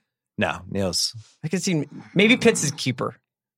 Little Yeah. David De Yeah, yeah, Gea. yeah. Keep- make him make him fill it up the whole net. They should have had Neil play, and he could have scored a goal, and his dad could have gone, Neil, My son. my son, That'd be good. just scored More number, positive number Can't eight. believe they didn't do that. Uh, Mr. Keating's wife was in London. Why? Why is, didn't it, she? is it his wife or his girlfriend? Unclear. That's one of my unanswerable questions. Here's my It's not idea. clear. Here's my vision for this. Right? Is this doesn't quite work out, but if you take that he's supposed to be sick, maybe like they Mm-hmm. uh he stays in London after the war, right? So he's supposed to be like forty, right?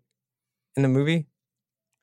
Some unanswered questions. with Okay, this. so if he's forty, World War II is. I Did think, they I show think that- Mr. Keating's 15 like 34. Well, wait. 30. Did they show the date on his annual on his yearbook? Because they No. show the yearbook. Oh yeah, I don't know. So we might be able to check and do the math. Actually, I thought he was if- mid-thirties. I, I just figure he's a World War II veteran, stayed in London, met a girl, gets sick, comes back to the states to start his life. Maybe they never get married. The maybe. girl ditches him. He's dying of no, cancer, I and don't the even know. girl's maybe like, "I'm she's good." not even. I don't even know. You know what I mean? He's like, it's How about complicated. this? There was no girl.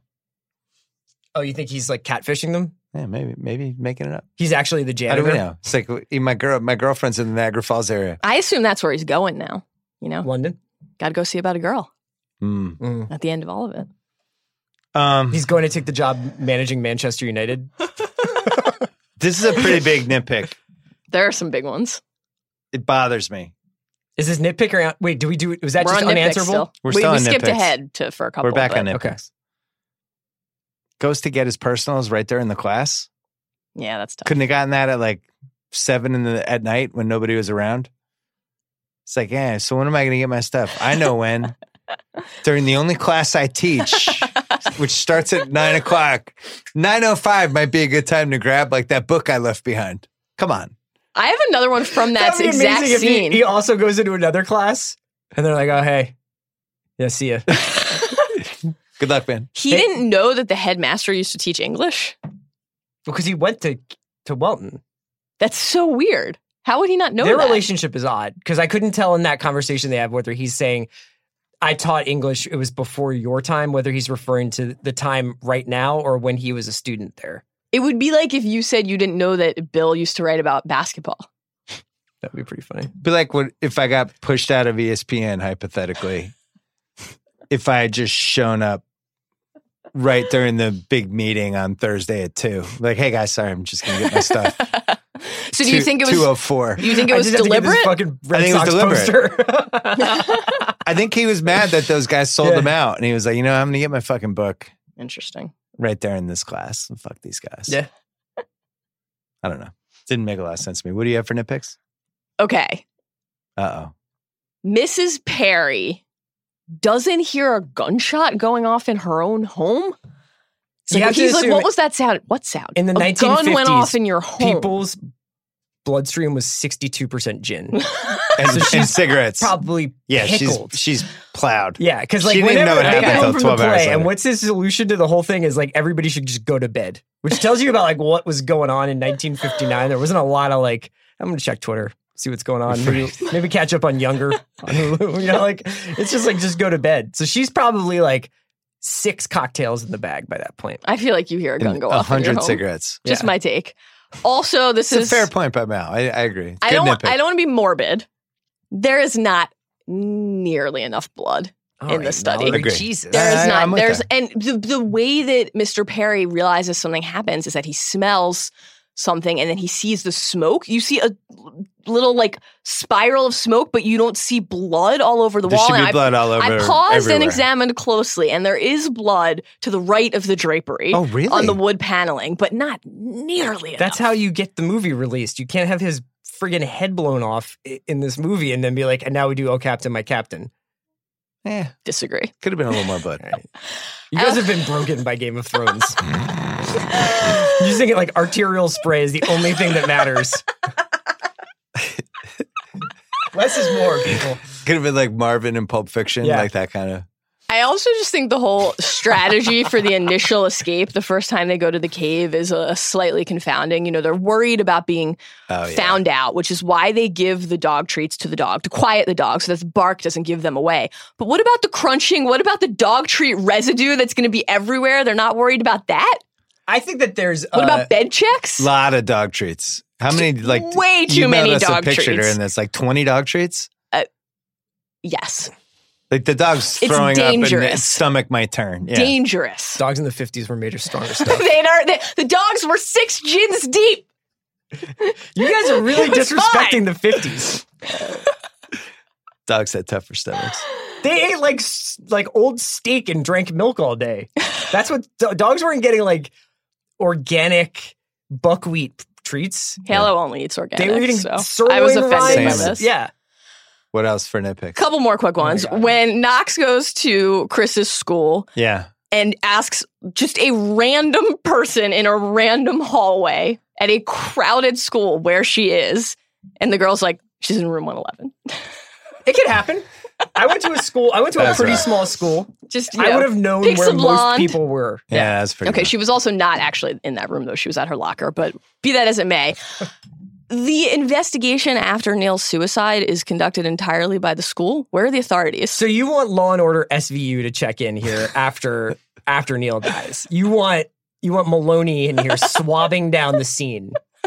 I don't know. I'm just asking the questions, man. It's a category on the podcast, Okay. and I'm taking it If we're seriously. doing unanswerable questions, I do have a question. It's just how much longer do Knox and Chrissy date? How much long? Oh. How long do Knox and Chris go? Josh Charles himself told E- Entertainment Weekly, "I don't think that relationship had legs." I I think it was probably one date.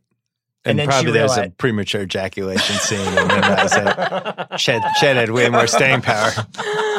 Chet was a real man. what befell Chet? That's one of the unanswerable questions. What happens to that guy? See, also, like- like, does he follow through on his threat to to try to murder Knox if Knox makes a move on his girl? Seemed like a violent drunk. Yeah, I think Is he a Knox man of gets his killed. word? That's the sequel you to Dead think Chet Poets Society. kills Knox? Dead Po- That's how Dead What's wrong Poets with 2 you starts. That he said he was going to kill him.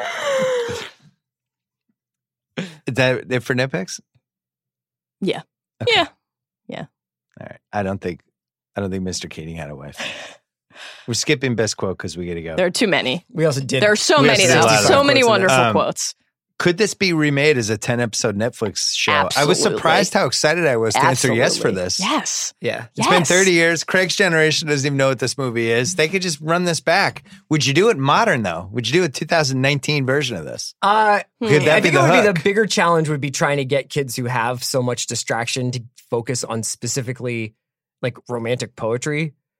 It would be interesting if it was like a guy who was teaching at a pretty Tony school who was trying to get them into like a little bit more They read edgy tweets. poetry. They read tweets instead yeah, they of would poems. just they would just read like Darth. it's like it's all tweets. about instead of reading, It's you're not memes. you're not reading Walden Pond, Yeah. right? You're converting that into an Instagram. It's or memes. You're taking poem lyrics Yeah. and turning them into little memes. Yeah. Maybe To- on the Tate's guy onto turning his- something with his Instagram. It's a it's a field This is trip to what Tate's Walden been doing. Pond and then it's hashtag no filter. and that's the modern version of this. uh, You I'm Get the signing Riverdale up. cast. If we could have the society, we could have Dead Poets Society Oh, yeah. 2020. Unanswerable questions. The only other one I had, I'm really fascinated by the soccer team and how they did. I just, I want to know who they played. You could that could have been 20 minutes of deleted scenes. I would have watched all of them, see what formation they used. I also have a question: is like what what's Keating's next job? Because you have to figure Mhm. that that res that that reference is probably not viable anymore at Welton. How how did things end there? Well, there was a production of Midsummer Night Dream and didn't go well, so he's probably not getting another teaching job immediately. Does he, does he ride the rails? Goes across the pond, man. Goes to find his love, Okay. right? Um, Don't you think? Yeah. what were the odds in 1989 when you watched this movie that Ethan Hawke would land 30 years later as the biggest star from this movie? I mean, Robin Williams is no longer with us, so that was part of it. But I would thought- say at mean, least Hawk 10 to did- 1, right? Hawk, for, to Hawk's credit, he's had peaks and valleys, man, but he never goes off the map. He's always been like in the mix from the Explorers on. Like every four or five years, Ethan Hawk is like, holy shit, Ethan Hawk, man. I'm introducing a new category before we go to who won the movie. I also really like the idea that even though the timeline it doesn't work out, that uh, Todd is the same person as Jake Hoyt in Training Day. also, a guy trying to you know, oh, wow. you know No, like it's that. like it's the Reverend Toller Yeah. character more from First Reformed. He's all like Todd is very much about finding that balance between hope and despair, I think, and probably also puts Pepto Bismol into his whiskey. that seems like a Todd thing. For unanswerable questions, what about this, the phone in the in the it's How God did they bit? get the Who phone? called him? Yeah. Who called Charlie Dalton in Oh, that that's a good scene? one. He Who had was some in on help. the bit with him? Yeah. you think it's God? Maybe maybe it's one of the girls that he wants to be able to Oh, yeah. attend Walton It was Lara Academy. Flynn Boyle. New category. Oh God, It's it's only Is it okay, occasional. It's not. It won't be every rewatchables, but I'm putting in this one. Um, hottest take. I have a I think I hot won take for that. this movie. Are we sure Keating didn't kill Neil? Oh my God, Are we sure? Bill. He's got a boy, an emotionally distraught boy. Just let me finish. He's got an Okay. emotionally distraught boy, Mm-hmm. clearly going through stuff, who clearly has some crazy shit going on with his dad. Comes to him for advice, Mm-hmm. tells him you have to tell your son, you have to tell your dad what you just told me. Sees him the next day. Were, did you think this before the pod started, or is it No. because it's 102 degrees? And It's No, really hot warm take. in here. It's really warm. Sees the kid the next day. Did we need you to open talk our to your windows. son? Like Neil. Oh yeah, I talked to him. It's clear the kid's lying. yeah, does nothing. Maybe he, did he deserve to get fired? Maybe he did. uh, I we don't. think of like he got railroaded, but are we sure he got railroaded? I can't believe that Did he get railroaded? the two things that have happened on this podcast are Bill assassinating John Keaton's Mm-hmm. character and Chris standing up at long last for for Neil's Mr. dad. Barry, Neil's father. are we sure he wasn't completely negligent I, I, as, I think as no somebody matter in a what happens, he professor probably role? loses his job over what happens to Neil.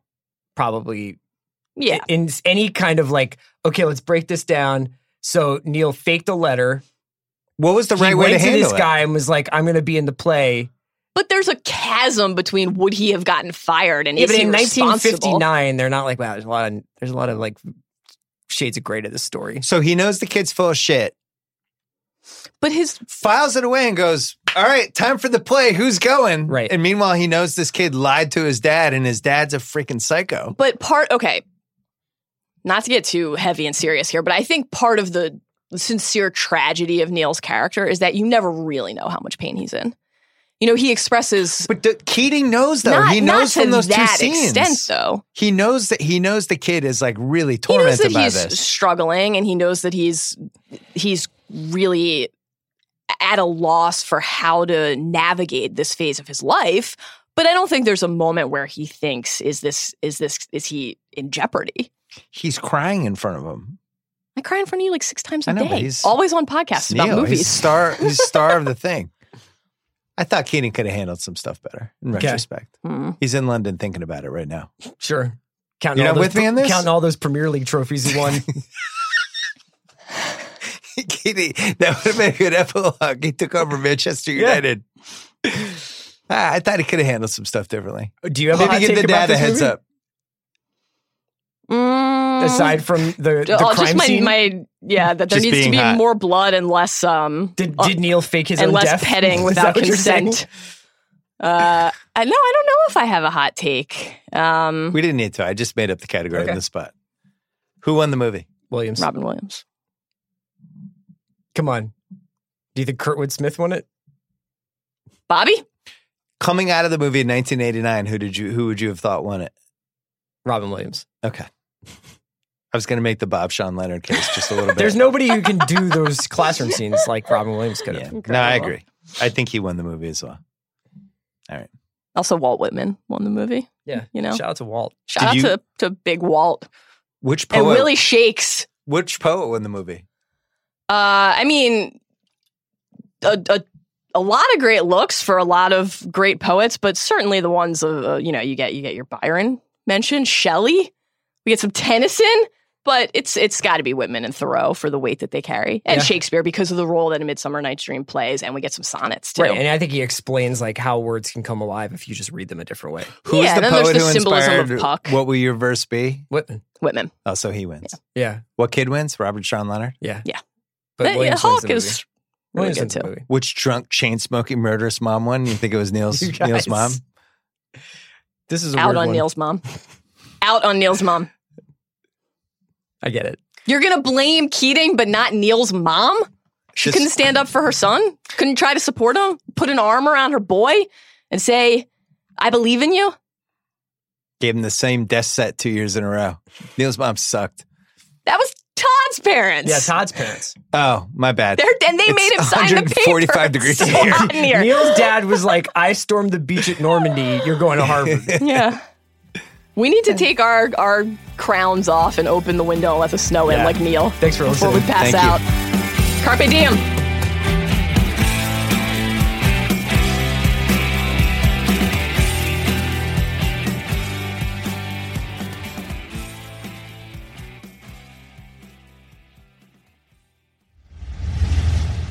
we we did this podcast called the rewatchables where we rewatched we didn't Oh, do yeah. dead poets but, But i you remember should, for but you something won't about that year and we were like who won that year and we looked it up and we're like driving miss daisy when was the last time anyone had a conversation I know. about that movie Not in any positive light. No. They sometimes might make fun of the movie. Right. Because it's not quite what it was pretending to be.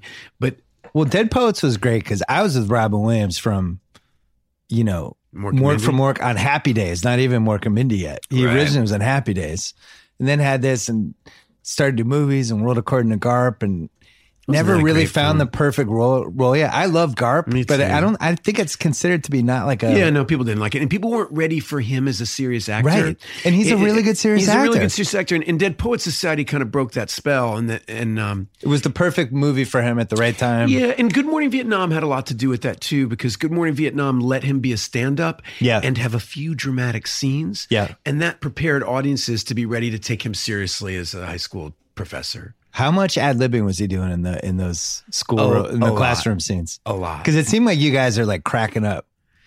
It was funny, you know, everybody's been Robin's been on people's minds since Yeah. he passed, you know, and and uh I think about those days and I had a very funny reaction to him going off script a lot, which is that it, it I was trying very hard to be a serious young actor. I loved Peter Weir and I was I think maybe because of the Explorers, I was friends with River Phoenix, and he, River was a great actor.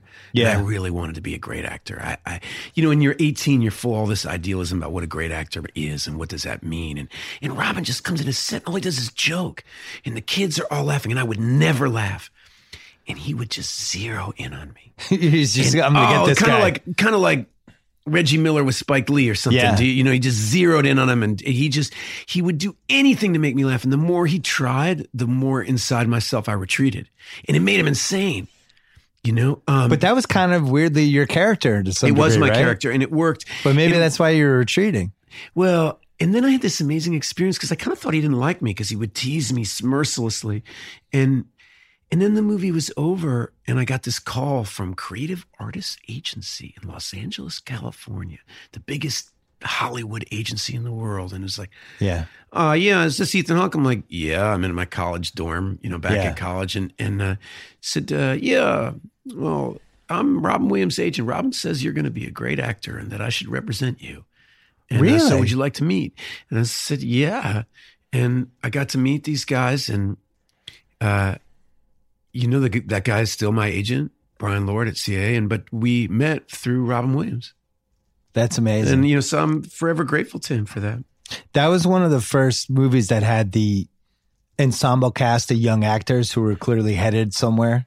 And then you saw that the same formula has happened Yeah. since a few times, but I Yeah. do feel like that was the first. And I remember like that was one of the staggering things about just seeing that movie in the theater. Like the acting from the kids was so good. Yeah. Wasn't wasn't really a typical thing back then. No, it was a great experience too. And you know, one thing that was fun for us that is that as good as Robin was in the movie, he really had a supporting part, right? I mean, right. You, know, we we all had big parts in the movie, and and uh, in in foreign countries, Robin Williams wasn't famous because he's very difficult to translate. Yeah. he speaks so quickly. His jokes are so nuanced and so mercurial and you know he's cross-referencing you know he'll make a joke about Andre the Giant and Muhammad Ali and Larry Bird in one sentence. And a lot of those references are are, are, are people that in France they don't get. Yeah. So like Robert Sean Leonard, Josh Charles, and I, we would get invited to Japan or Cannes Film Festival because they didn't really care that much about Robin at that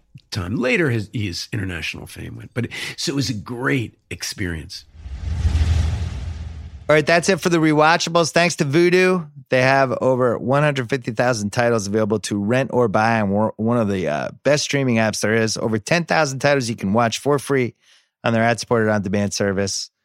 Enjoy everything blockbusters, indie films. Right now, they have, I'm just looking, Open Water, Jerry Maguire, Stand By Me, Platoon. We did a Jerry Maguire rewatchables once upon a time. You can find that in our archives. Head to voodoo.com slash rewatchables to sign up, start watching today. VUDU.com slash rewatchables.